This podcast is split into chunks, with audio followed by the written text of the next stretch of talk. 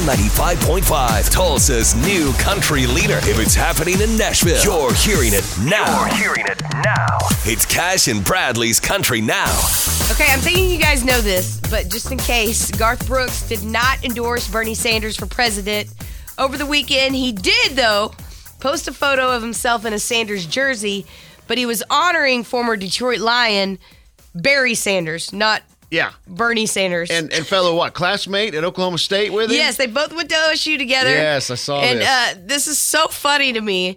So I guess he just wore it to one of his concerts in Detroit, and everyone just went bananas. Even the people that were living in Detroit were going bananas. Yeah, like like bananas is in some people were raging mad and some people were raging happy Right. that they thought he was endorsing a, po- a presidential candidate. Well, Barry did hit up Twitter, by the way. Yeah, I saw that too. Yeah, he said, "Hey Garth Brooks, want to be my VP? Thanks for the shout out at your Detroit show."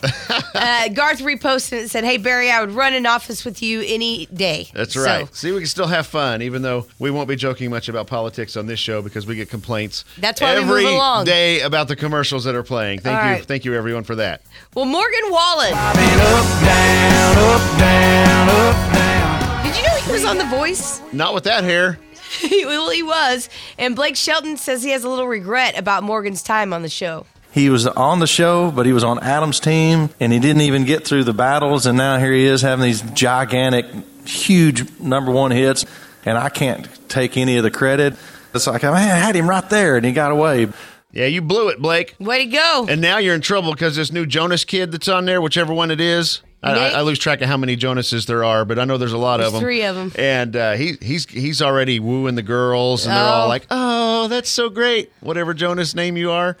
Whatever Jonas name you are. there you go. Thank you, Matt, for that. And That's that is right. your Cash and Bradley Country Now.